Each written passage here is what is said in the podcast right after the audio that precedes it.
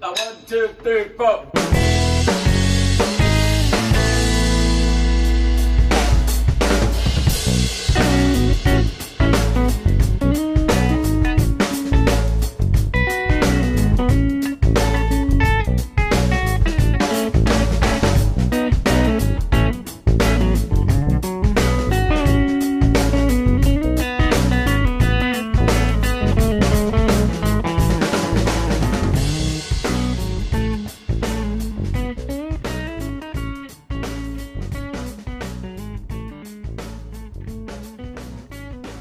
Steve Gorman, thank you so much for uh, joining me today to talk. Yeah, no worries, man. Happy to do it. So, I have to be honest, I've been a fan of the Crowes since 90. I just Mhm. moved from New Orleans to Atlanta, and it was my first year in high school. I was in 10th grade. And I went and saw you guys at Center Stage Theater with a band called Rockin' Bones. I don't know if you remember that. Oh yeah, no, they they were friends of ours from back in the day, and um, yeah, I remember that was like in the fall of '90. Um, we were probably out with Heart at the time, or or so, it was like a day off on a tour. We were either out with Heart or Robert Plant when that gig happened. I think, if memory yeah. Uh, I know I saw you guys with Heart at Lakewood. Mhm. Um, and I don't serves, it was remember- around that same time. I don't think Yeah. it was much earlier than that, but it could, I don't know. But I, I do remember playing center stage with Rock and Bones for sure. that was one of the moments that I was like 16. And at that Mhm. time, you know, as, as a music lover and as a musician, I feel like that's when you're starting to kind of get your bearings a little bit and Mhm. kind of actually kind of look for music that's a little more substantial as opposed Yeah. to now. I mean, I was totally into glam and hard rock and metal, which I still enjoy, you know, but Sure. the, the Crowes were a special band, and the the Crowes kind of became a gateway band in a sense for me because Mhm. that was what opened the doors for me to go listen to a lot of classic music. Yeah. Um, was that something that you were prepared to be a part of at the time, or did you even know it was going to happen? Oh no, I mean that's not that's not we didn't think about things in those terms at all. Um I mean people would say, "Oh, it, initially we were playing already by that time we would do, you know, um covers by some more obscure artists, you know, people were saying things like, "Oh, I never listened to Gram Parsons until I heard you guys do one of his songs," or you know, uh, even playing Big Star before we would come out on stage. You know, people say, "What's that band?" You know, but that's any band does that. You get out and you start to put your taste across, and curious fans will ask you what those things are. In terms of being like an actual link to a pre a prior generation of music, though, Mhm. if you're thinking about that kind of stuff when you're 24, you're you're missing the whole point. You know what I mean? That's because that's not our job. It's the listener's Right. job to take that and run with it like you did. You know, our job was to be present and be looking forward. Now, you know, it's important to look back. If you don't know where you're coming from, then you don't know where you can go, as they say. Right. But but uh, to answer your question shortly, no, I mean that's that's just there, there's so many things that happen around the band and to a band and for a band that you can't plan or predict you know Mhm. in both good and bad ways and that's certainly one of those things I think as musicians in general, especially in our younger, you know, you know, formidable years or whatever, like we're not even thinking about things like impact or whatever. We're Mhm. kind of like, oh man, I just get to play music. This is cool. Whoever likes it, fuck, let them in. I mean, I can tell you that gig you referenced. I mean, I remember it. Um, Rock and Bones, they were uh, friends of ours, like friendly rival band in town, you know. Um, and Yeah. but I mean, we were going to play center stage. You know, our record had come out and it was doing well, and we got the headline, and we knew it was going to sell out, and we asked them to open for us too. I mean, like we friendly rivals, but ultimately friendly. And it's like, oh, let's get Rock and Bones to play this show with us. And so that was our way of, you know, yeah, guys, this will be cool.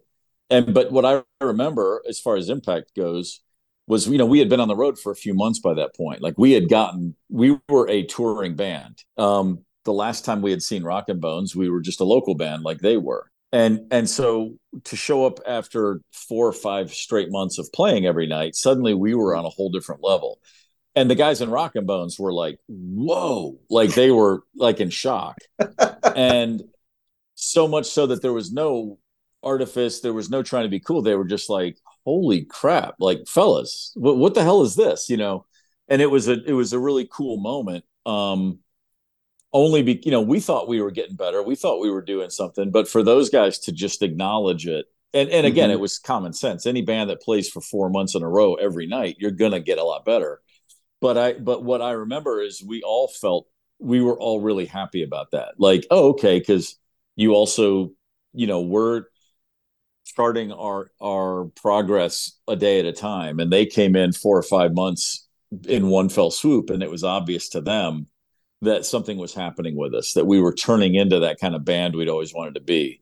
And so that that gig was important to us for that just for that reason. Like the crowd liked it of course you know people like the mm-hmm. music. But to have friends from another band acknowledge it that really meant a lot to us peer validation is something Yeah. that sometimes means as much if not more than validation from say like an audience Well, of course. Oh, without question. Well, peer validation, and then and then obviously um, validation from your heroes, and then Mhm. over time, those guys become your peers too. Um, Right. Those those are those are huge things. Um, you know, just and there's a million little moments along the way. Back when we were a local band and really weren't very good, but we would have these moments, or we would have a good song. You know, the right compliment from one person will keep you going for months you know literally that's all it takes is one little nudge from somebody you respect um you know i had a lot of friends back when shake your moneymaker blew up they'd be like well i didn't want to you know they, they would not mention the band at all like it just wouldn't come up i'd see an old Mhm. friend from college or something and i'd finally go like hey so you know like uh, you know what's going on right you know after a while they'd say oh i just didn't think you'd want to hear about it you must be sick of it and I'd always say the same thing, which is no, I, I'm sick of hearing about it from strangers. I'd love to hear about it from people whose opinion I actually respect and care about. You know, it's that kind of thing. It's like, right um, you know, but but uh, I mean, it's not like this is you know these are first world issues, of course, across the board. You're wondering why an old buddy isn't mentioning your band, you know, but but it's it's more like that, you know. So, but yeah, that pure validation to your point, it's it's huge, especially you know, confidence is 99% of live performance, you know. If if confidence is everything, and so every little bit of that helps.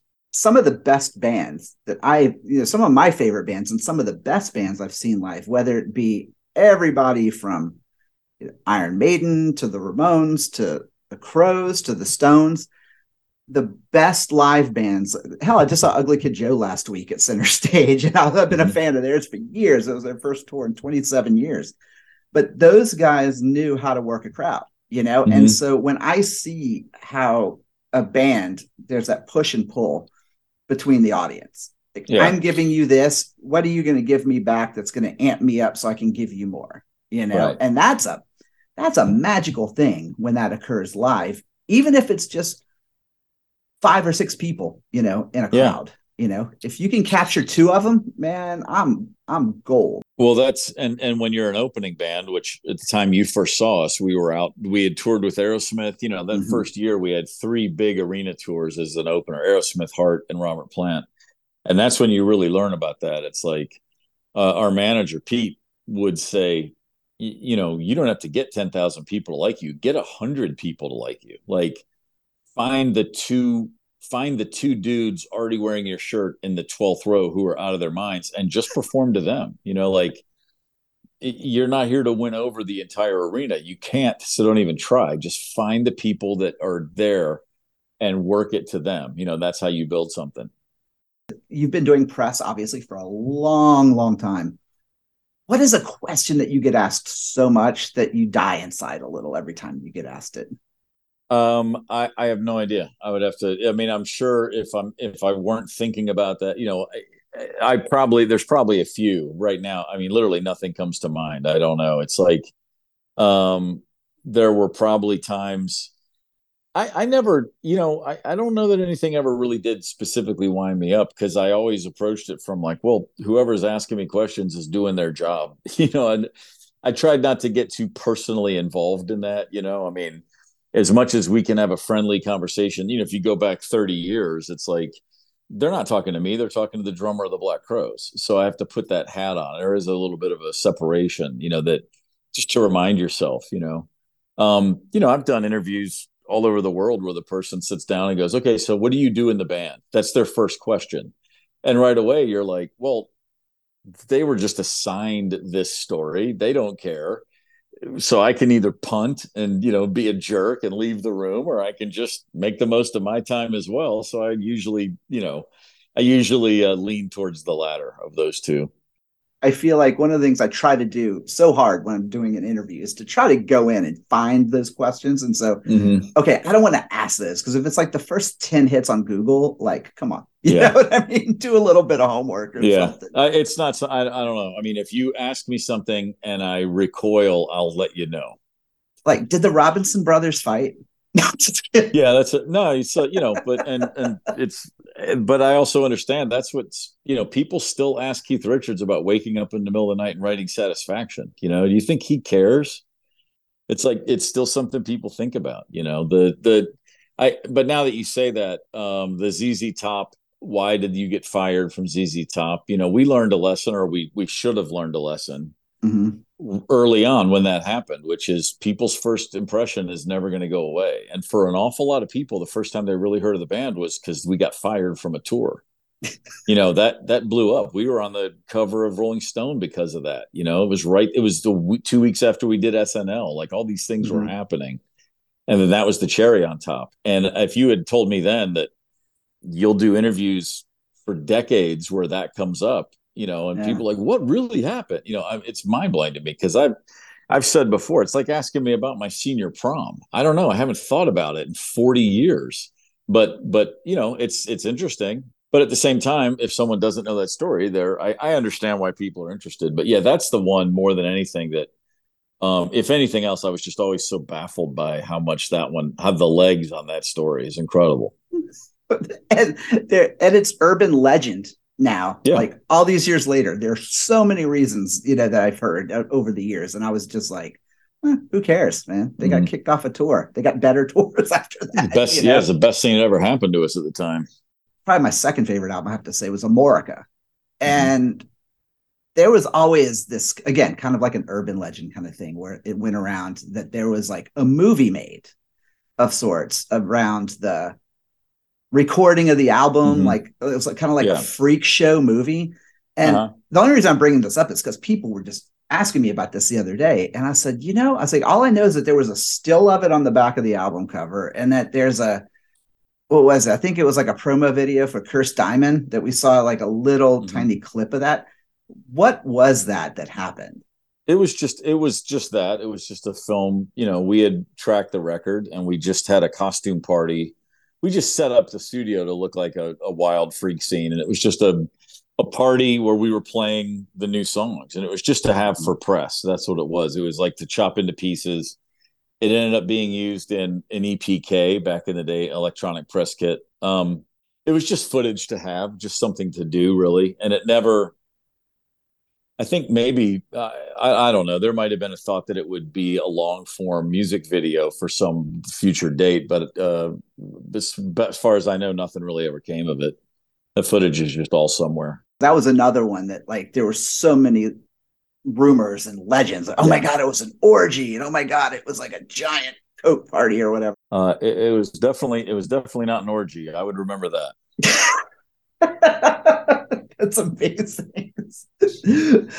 and also, I got to tell you, I loved your book, Steve. That was for a longtime fan of not even not even so much just the Black Crowes, but of you, because you know I grew up a bass player. I was a bass player from the time I was like 14 until I was 20, mm-hmm. 21, and every bass player wants to work with a dream drummer, you know. Mm-hmm. And when I saw you at center stage that first time, my first thought was, "Oh my! I would do anything to have a drummer like that." yeah. and, so as you kind of like formulated your sound and then you started going into the book about like your relationship with Johnny Colt. Mm-hmm. And one of the things that stuck out to me that I remember the most was that you guys were such a good team. Like yeah. that, I mean, you locked in, the feel was there, especially as you progressed, like going into Southern Harmony and then even into Amorica, where you know he was using his fingers and stuff, and you could really tell you guys were yeah. locked in. When he yeah. left, I mean, you even called him the. I, I think it was the heart and soul of the Black Crowes for the most part, and like Um, when he uh, or, or I'm trying to remember how you worded it, or maybe it was that he had big heart or something like that. I'm trying to remember the. Oh. I, I don't remember that specifically. Um, I said that he won the Black Crowes when he left. I know. Oh, that. that's Um, that's what it was. That's what it was. um, that was just more about his depart. You know how he was able to leave in, in a good headspace, as opposed to just about everybody else who had a who wasn't able to pull themselves out of it before leaving. Um, no, I no, we were a great team. The whole band was a great team for a while there, you know. But Johnny and I specifically, and a lot of that was probably because he joined right before we made the first record, so we felt like we were we had to make up for lost time. Like all of a sudden, we had this record.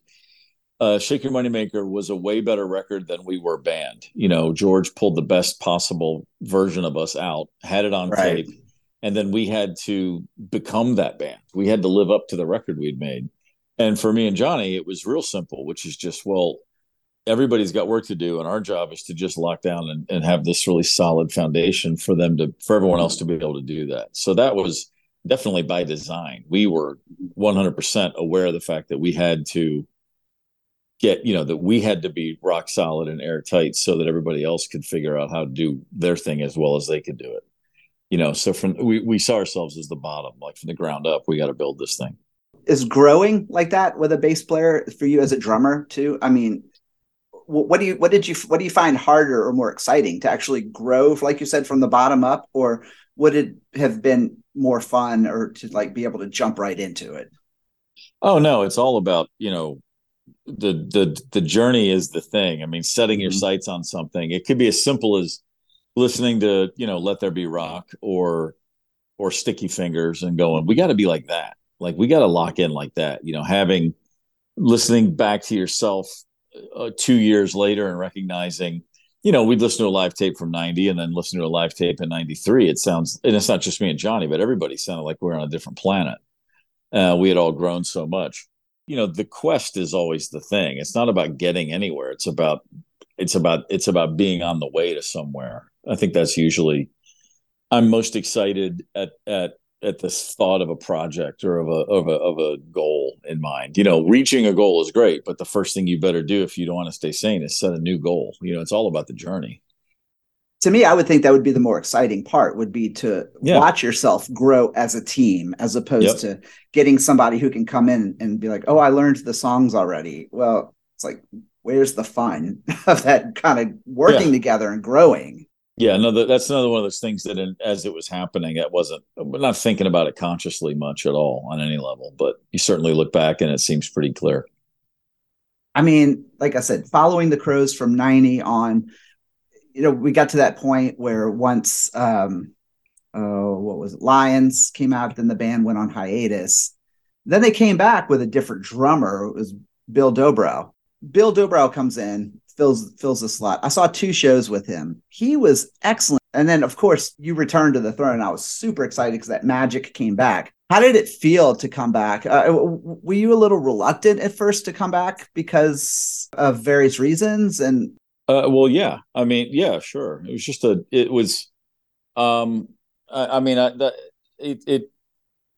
I haven't thought about that, and so the good thing about writing the book is I don't have to think about any of this crap. It's all in there, and so whatever I wrote explains it, and I've, and I've been able to not not carry around anything that you know it was all in my head forever, and then I wrote it. Now it's all gone, thankfully. Um, no, it was just a. It was to me, it was just always about trying to. It it didn't make sense until it did, and then after a while, it didn't make sense again. You know, it was uh, Mhm. just kind of a it was a redo of of everything that had already happened. You know, um, and I really don't think of it in. I, I mean, I don't think of any of this stuff these days. yeah. I mean, when you just asked that question, I was just like, oh, God, I haven't, I haven't thought about anything from that's almost 20 years ago, the second time around. So again, that's like asking me about my senior prom at this point. I've been a total fan of your post crowes Mhm. material. Trigger Hippy was a game changer for me, man. That that album, that first album was so Mhm. good. And you had that lineup and but it's this newer lineup with uh Amber uh, Woodhouse that Mhm. it's almost like that's it's a little more stripped down. It's it's it's a less overwhelming presence, I think. And it really gave me some focus more so on the music. Well, I think through without any master design at all, um, mm-hmm. that first version of Trigger Hippy was it, was a lot for to that point. I mean, you had a lot. It was a lot of personalities, and all and three of whom already who come to a band with a whole lot of uh, preconceived notions in anybody who's checking the band out. I mean, mm-hmm. it, you know, you ju- just if if you know who I am, if you know who Jackie is, if you know who Joan is, you're going to see that band and go, "Wow, what what is all this?" It can be. It was a it was a band, but it was made up of some really uh, large individual pieces, if that makes mm-hmm. sense. Um, and I'm talking about this from the perspective of listeners, not not my perspective or not each not theirs, like not the mm-hmm. people in the band, but the way the band can easily be perceived. Right. Because I think so much of how people look at bands is is subconscious. It's subliminal. You don't realize you're having notions until they're disproven. Usually, that's with anything in life. Mm-hmm. You know, you you often you learn about yourself when you when something points out, oh, I didn't know I was even thinking that till I realized I was wrong. You know what I mean? Mm-hmm. We make a lot of assumptions, I guess is what I'm saying. So whatever people thought of that first lineup of the band, um, at the end of the day, it was just a really good band, you know, and we had a yeah. bunch of good songs. And um, I was, you know, we were all for a time that was just really fun and easy thing to be doing together. And I, I'm very mm-hmm. proud of that album. I thought it was, you know, under the circumstances and everything that was going on in the world that we were able to put that record together and get it out and go tour a bunch in 14 and 15 was great. It was a lot of fun. And then as things do, uh, and as careers evolve, you know, it mm-hmm. became it was an untenable situation to keep that lineup together. I think if there was any focus the second time around from us, it wasn't it wasn't so much a reaction at all to it, it was just having it wasn't a reaction as much as it was just an awareness of what Nick and I really always wanted, which is just a mm-hmm. really straight, cohesive I can't tell you what it is, but I can tell you that we're all on the same page. That's what that's all I'm ever looking for in anything is I just mm-hmm. want to have a, a project where everybody's facing you don't have to look each other in the eye and agree, but you got to be able to face the same direction and move forward together. You know what I mean? Like there's just a there's that that's cohesion. That's that's the idea of a win to me. It's just everybody, even if you're moving really slowly, if you're all mm-hmm. moving in the same direction, then you're again that journey is worth taking. And so the with the second line, the different lineup for the second album uh, and touring, it was just all about let's just find a new thing. We can't recreate what that other band was. You know, that's that's gonna yeah. that's a hamster wheel. That's that's not interesting. You know, let's go find something new that is what it is, and we'll incorporate some of those old songs as much as makes sense. But there's probably some that won't make sense to keep with us.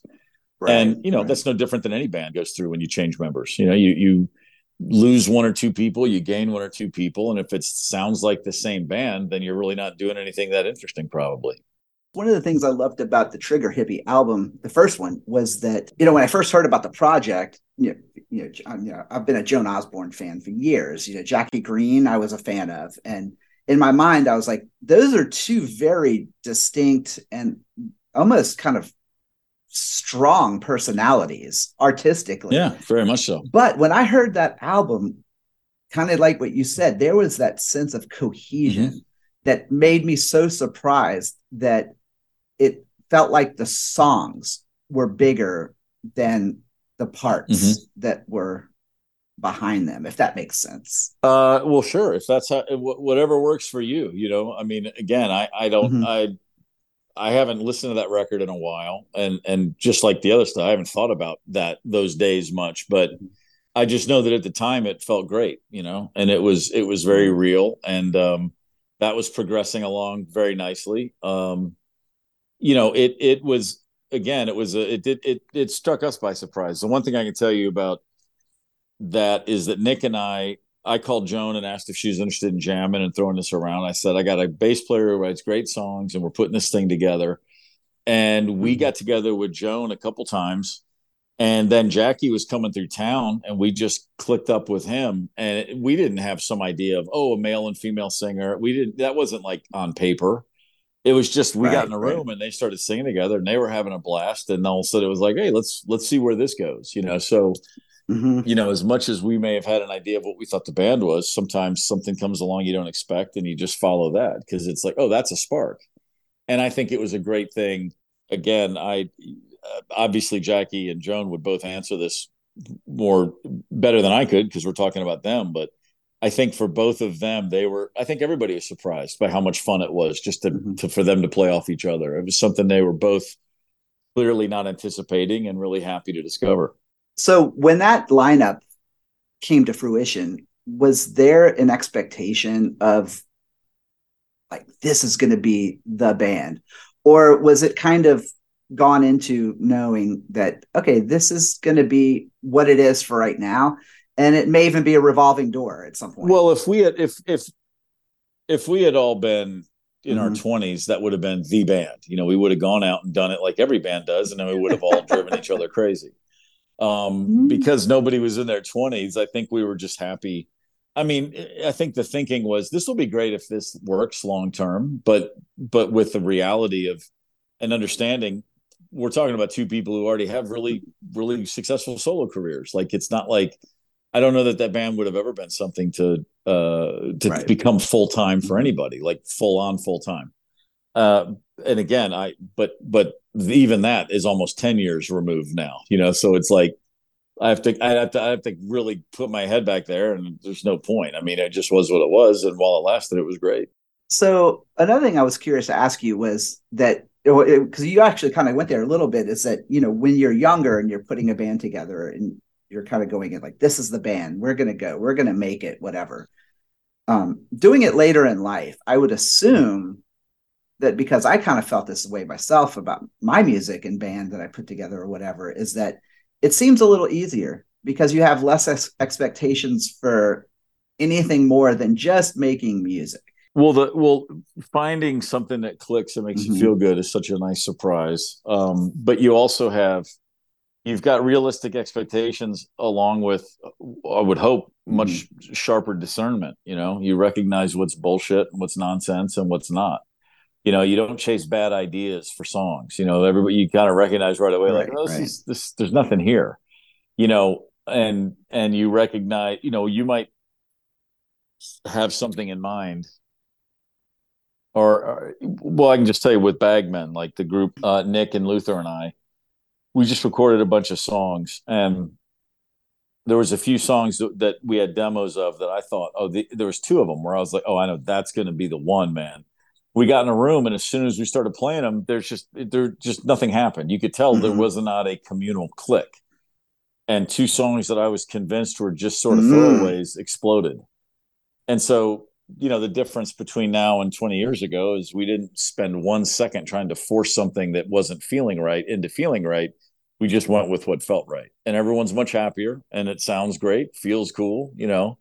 Uh, there, there's a million things. It's just like anything else in life. The more you do it if you're doing it right the more you do it the better you get at it. The more efficient you become and the more the more um, you can appreciate the very little things and you you can ignore a lot of things that at one time would have felt really big and important because you recognize they're really not. So i love what i've seen and the little bit i've seen and heard of Bag Men, and i was excited because kind of just encapsulated that old school and I hate to go with the jam thing, so I'm not going to say jam band because I don't think it is, but it's that kind of era of music. You know what I mean? Where it's that kind of, it's got some funk, it's got some blues, it's got like a lot of that crossover. And yeah, I'm assuming that that connection with Luther kind of came from his time in, in the Crowes. So that must have been a really tight thing that you formed with him to want to work with him later. Yeah, oh, for sure. And we've been talking about this for years. You know, this is something that Luther mm-hmm. and I, you know, Nick uh, had a couple of restaurants in Nashville for years. There was one he had called mm-hmm. Kitchen West Side, a little tiny place. You could fit about 15 people in there. And Luther and I used to go, Luther and I would go there. We'd meet there for lunch back in 2015, 2016. Um, mm-hmm. So that's going back a ways. Um, or maybe it was 16 and 17, but whenever it was, you know, we would see each other there. And so it'd just be, you know, Nick would be behind the counter and the two of us would be sitting there and there'd be there'd be times when there's no one else in the joint. We're just listening to music and you know eating lunch and talking about this. You know what what turned into be Bag Men was just a conversation about man we should do something and we should you know let's play something that's kind of just works to both our strengths and how do we want to do it and and you know Luther and Nick knew each other before I knew either one of them. You know they met in the '90s. Uh, with Nick's old band High Water playing with a very young All Stars. Um, so it was just they you know so they go back farther than i go back with either guy. So it was just a very easy conversation to have. Wouldn't it be cool if we did this type of thing which you know you have with other musicians all the time. This one always did feel like there was a little bit more to it. And then finally you know a million things happen and then a million things clear off everyone's schedules and you're like okay let's do this now. So that's what now is one of the rare things that I feel like happens uh, that Bag Men has done lately, uh, or now I should say, is that most bands come out and they're like throwing songs out left and right. Like here, here's the first single, here's the second single. We got like a jam from you guys, like a like a jam video. I thought that was actually a really smart move on your part because that drum, at least for me, that drummed up the curiosity to, to go, okay, I've got to keep my eyes out on this and see what's what's coming. Um, was that an intentional thing, or I, I you know, I, am hardly a social media expert. You know what I mean? Uh, you know, it's just one of those. You've talked to somebody who knows what they're doing, and they say this would be a good idea, and like, okay, thanks. Why don't you hook that up for us?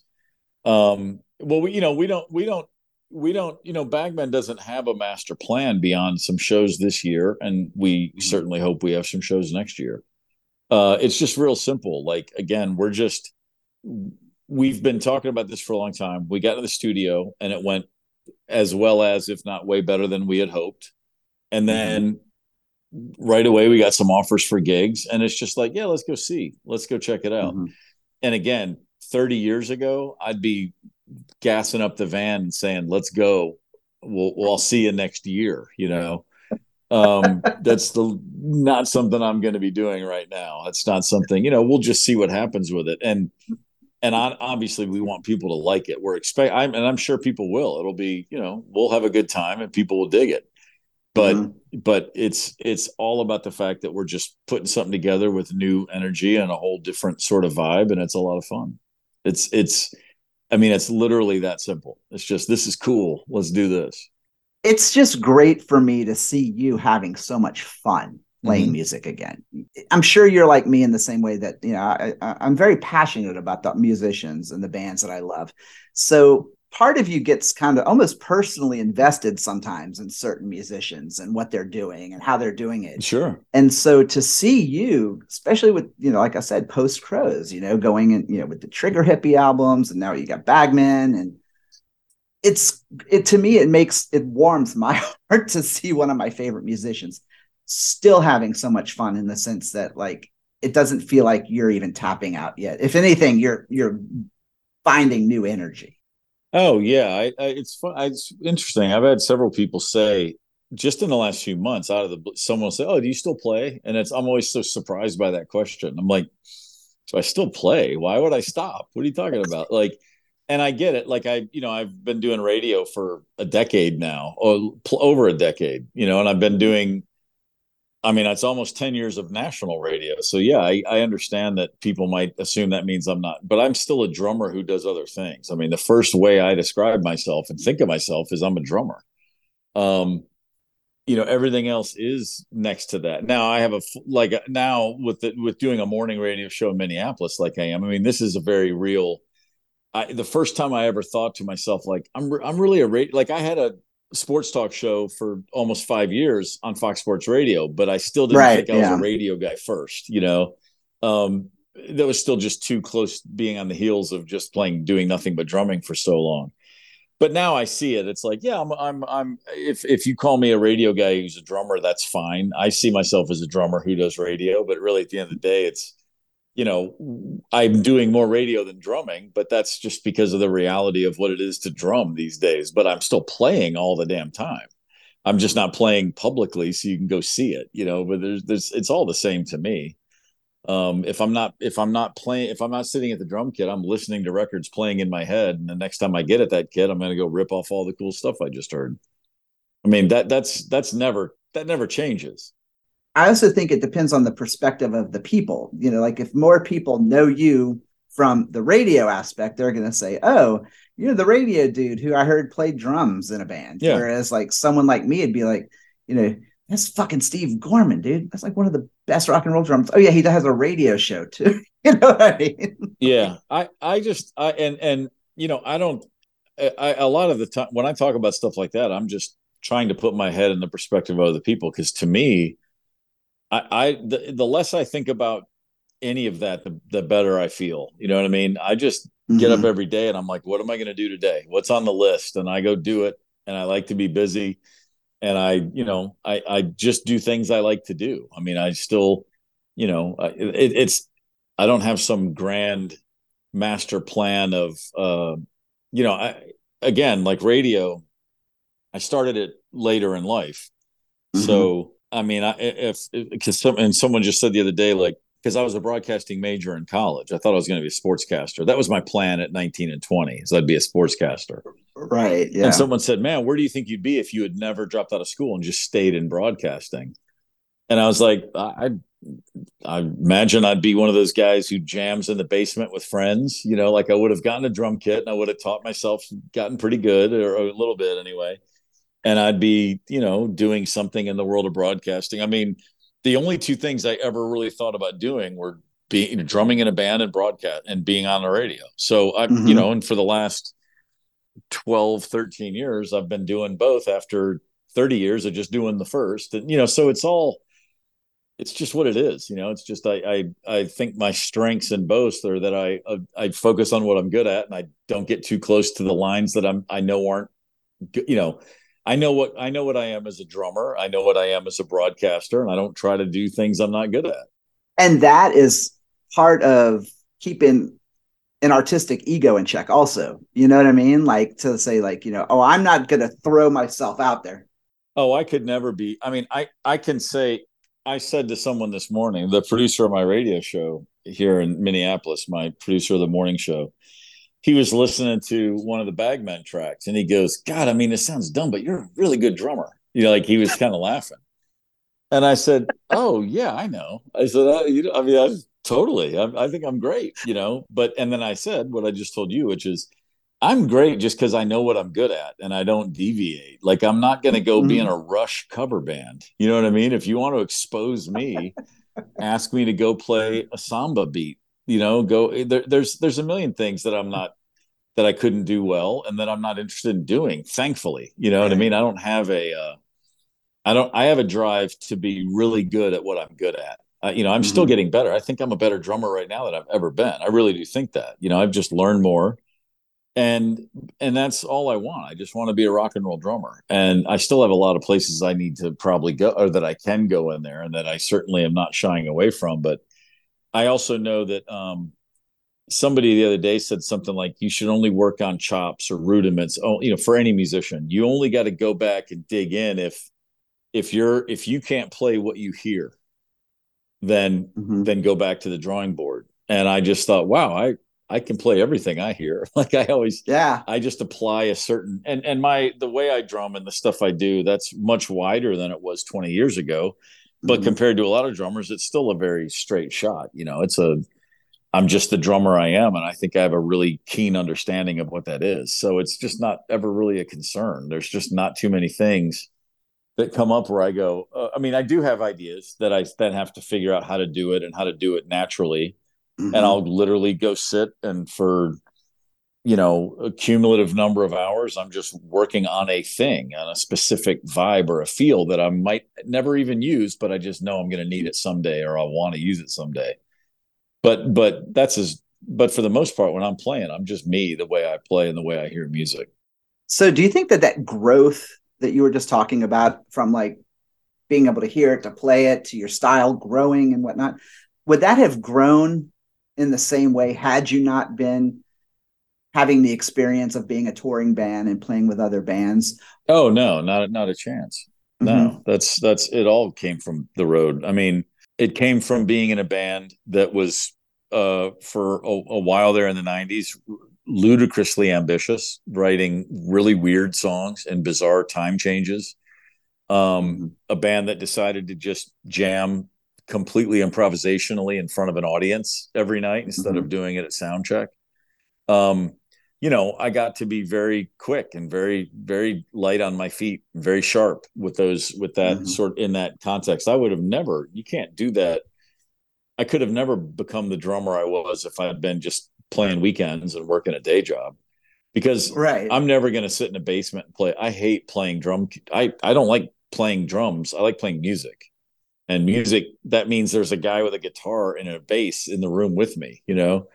Um going in and playing and I do play now pretty regularly. I sit at the kit for an hour several times a week right now. And and I enjoy it, but it's it's just it's just keeping myself in shape. It's making sure my hands and my wrists feel okay and Mhm. and just and then hearing if you you're working through a few little ideas maybe a groove in my head i'm trying to make sense of but but that's but if you know if if somebody who knows five chords on guitar comes in and plugs in next to me i'm going to have a whole lot more fun you know and that's something to be said about that kind of that kind of feeling when it comes to playing music because for myself i was never one of those guitar player kids who sat in my room and practiced scales. Yeah. I couldn't play a scale if my life depended on it Mhm. but i can play just about every fucking acdc song.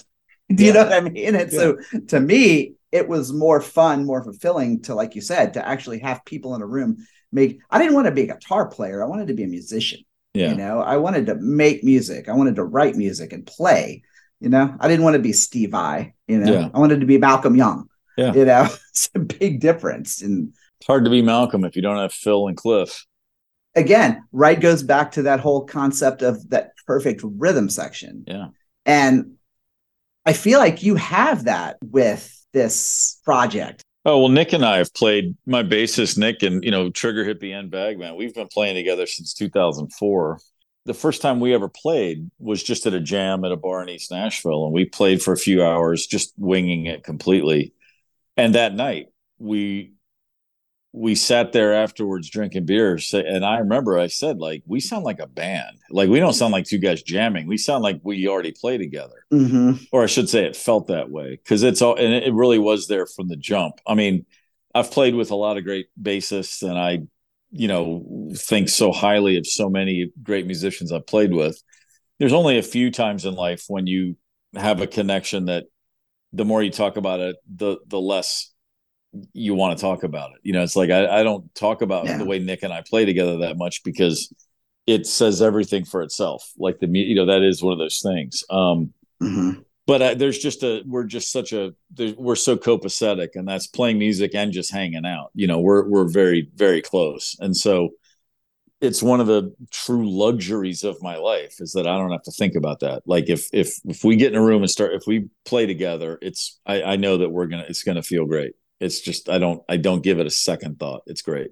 With you and Nick together, that was one of those things where I had to, I felt like myself. I said, if that was me, I would do everything I could to keep that going.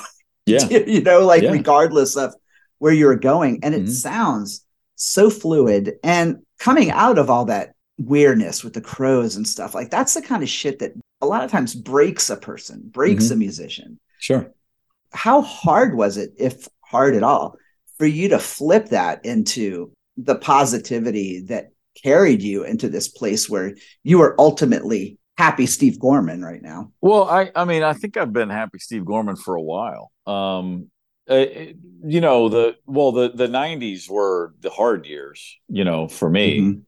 Mhm. Um by the time I w- w- when the second go round for the Black Crowes in a lot of ways was it was it was a more difficult environment, but I was much better at handling it. I I didn't I didn't take it home with me. You know, that I I recognize that this has nothing to do with me. It really doesn't. You know, it's just I'm just this is just a you know it turned into a job and it was a great job it was pretty simple i didn't i didn't feel uh I, I just was able to recognize where the lines were, even if no one else could see them. I saw my own lines. Um, and that's not to say every day was easy or anything. I didn't have all the answers, but I was just in a much healthier place. So when I when the band, you know, and again now we're talking. It's been ten years since I was on the road with the Black Crowes. When I made the decision in February of 2014 that I would never again be on the road with the Black Crowes. It's just it was just like it was an easy door to close because I had just started this new radio show. Trigger Hippy was already out playing shows. We were had finished our album that was about to be released. I mean, I had set myself up for that very day to be like done with that. So it's really been and but you know, which is not to say I haven't had moments along the way where I recognized, oh, I'm I'm reading something wrong for, out of habit, or I'm looking at this I, I'm expecting the negative just because that's what I'm Mhm. used to. And Right. so, and those things do take a while to 100% filter through. You just can't, it's just a process, I guess. But generally speaking, I've been, you know, I, I don't remember, again, I'm not suggesting I walk around every day with a rainbow shooting out of my ass, but I, I've, I've been, I've felt pretty darn good about things for a long time, you know? I read a couple of interviews with you as, as neurodivergence and music, like being OCD, ADHD, or whatever. How is it that that stuff can sometimes work in our favors as musicians as opposed to cripple us? Oh, the OCD thing, the OCD thing for me is was I think it was incredibly advantageous. Um, Mhm. you know, every drummer has their own clock, their own meter, I guess. You know, you got a clock ticking, and I'm in touch with that. And so I'm gonna tell you where the one is, but I'm always gonna know if I'm ever ahead or behind it. And I'm gonna I can't turn that off. You know, like if you want to speed up, I'm gonna really try hard to keep you from doing that. If you're slowing down, I'm gonna try hard to keep you from doing that. Um, and I don't even again, these aren't conscious things. It's just my internal thing of like I'm I'm here to establish this. Um, and I think when I was now I don't I don't have other OCD I don't have OCD tendencies anymore. I I've you know nothing like a couple of complete nervous breakdowns to rid you of some of those things and get you to face the reason you have them in the first place. But when I learned how to drum, I still I certainly did. And Mhm. you know, I also there you know when I learn a lesson, I tend to not need to be reminded of it. And Mhm. early in my drumming days, you know, when I first got to Atlanta, I was 21 when I started. Um, I recognized some very basic things really quickly, which was if you're going to play fills, you better really know where you're going before you get into the middle of it. You know, I was watching other local drummers that were really good, but then they would they would just lose time in a fill, and I'd wa- I could Mhm. just see the faces of their bandmates, and I could feel it, like oh, they don't like that, you know, and like you know, like stamina is a big thing. Like you've got to be able to play the whole show. You can't get weak towards the end. I would watch I would watch bands fall apart, you know, because they just run out of gas. I mean, real basic things, but when you're first trying to be in your own band and you're going to see bands now with a very different lens. I'm not seeing them because I think it's Mhm. cool to see bands. I'm like trying to learn something every night. I'm wondering what they do that I should do. I'm wondering what they do that I shouldn't do some real basic things I learned. You know, everybody likes playing with a drummer that they don't have to think about. You know, I mean, Mhm. the Yeah. the I guarantee you, like, you, you know, if if if you're in a band with a great drummer, you love your drummer, you're happy he's there. But it only takes a few shows before you're back to being like, man, I'm going to take this guitar solo out. And if the drummer's doing their job, and if that guitar player never has to look back to make sure he's in time with you, he's going to play better. Now you might play too Mhm. much, and then you might have a fight afterwards. But but the drummer's job is to you know like I learned very early on. I would just watch bands, and I was like, man, the the drummers who are rock solid, it just seems like everyone else on stage is happier than the guys whose drummers aren't rock solid. It's real simple. It's like your job is just to make everybody else as good as they can be. You know, on a certain at, at a certain point, that's job one. And then Right. job, you know, then you can think about well, what about what I want to play, and what about this, and what about that. But you know, a band is only as good as its drummer, of course. And uh, you know, job one is just don't just give no one give no one a reason to turn around. That's what I used to think. Like Mhm. if if no one looks back at me the whole set to because when they do that, they're going, What the hell's going on back there? That's why they're looking back. If I can play a 40 minute set and no one looks at me from my own band, then I just won the game. exactly. It's pretty pretty simple stuff, really.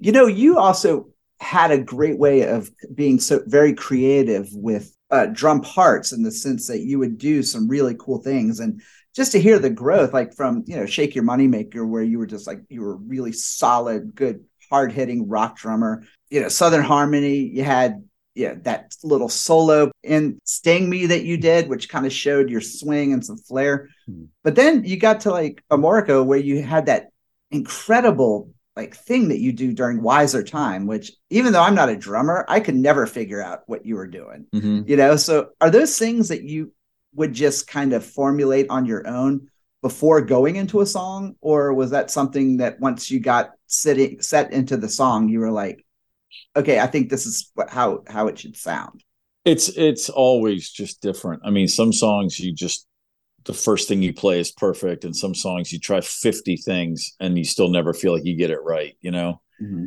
Um, I can tell you that at that time in the Black Crowes, we were playing so much. We we never were away from each other. We sound checked for hours at a time. We were mm-hmm. constantly mm-hmm. holding our instruments in each other's presence. You know, is mm-hmm. and so it, there's no uh, you know, if somebody says to me, I came up with that idea, I'll go, okay, cool. I, you know, I don't remember specifically. There's a few. To your wiser time point, I was playing that part at like hyper speed, just fucking around, almost like a Devo mm-hmm. beat would be. And Chris mm-hmm. looked at me and said, Hey, slow that down. And then I played that. And, he, and, then he goes, Hey, Rich, play that thing you were playing yesterday. And Rich just laid the chords over top of it. And suddenly there's wiser time. And so that was just a great moment of Chris hearing some weird pattern that was unlike something I'd done before. And then mm-hmm. thinking about something Rich had been playing around with and seeing if they fit. And they did. And then we were off and running, you know. But again, that's that's what happens when you're always together. You know, when a band is just constantly working, you can pull you can finish each other's sentences in a way. So that's the you know the strength of that era was that exact that's a perfect example of of why that band was was where it was. Um mm-hmm you know, and every situation's different. You know, with I, I can tell you that with Bag Men, um, the difference with what we just recorded and anything from those days was there wouldn't have been any hey that thing you did yesterday because we just moved on if, something clicked we just did it and knocked it out and if it didn't we just yeah you know we're just like buzz sawing through it um because we all know what feels good. There's you don't go back the next day and go, let's listen again and make sure that was good. We just know it's yes or no, move on or stay. And um, but you know, it's all it, and if if Bag Men goes out and plays 150 shows next year, we'll probably have stories like that first one I told. But right now we're where we are. And all of this is a long-winded way to say you just got to be you as a musician, you're just where you are. You know, sometimes mm-hmm sometimes the last record you heard really makes an impact on what you play and sometimes the last sandwich you ate does that you just never know if you're open to it you know inspiration can come from anywhere so Bag Men's got some shows coming up. What are we going to expect? Is there going to be some music released before you do the shows? Or are the shows going to be where we're going to really hear bagman for the first time? We would like to get a, a song or maybe even two uh, no promises but that's our thought right now. Um, but if not, then you know you just got to take a chance, come out and see some, uh, come out and see the band. See, I think, I think, I think anybody who shows up will have a good time. Is that a little nerve wracking for you, or is that is there a level of excitement knowing that that that may be the first time? Not in people... the least. Yeah. no, no. I mean, we're playing our first gig in a couple days up in Wisconsin. That you know, that's at a big brewery summer party. There's going to be like four thousand people there. You know, we've all played enough gigs. We're going to be okay. Um, it's not ner- it is exciting. I mean, I'm very excited. I can't wait. Yeah. I mean, I'm ex- we're rehearsing this week. I'm thrilled to be rehearsing. It's going to be a blast. Um, but but nothing about it's nerve wracking. It's exciting. Well, Steve, I am super excited for it. The show's going to be on June 28th at Smith's in the Atlanta Room, and um, yeah, congratulations for playing on the same stage that I played on at some point. It's been a goal for many years, my friend. well, Steve, like I said, congratulations with Bag Men, and it's great, and it was such a great time talking to you. I really enjoyed this, and um, thank you for flattering this old fan, man. Yeah, right on, dude. Thank you.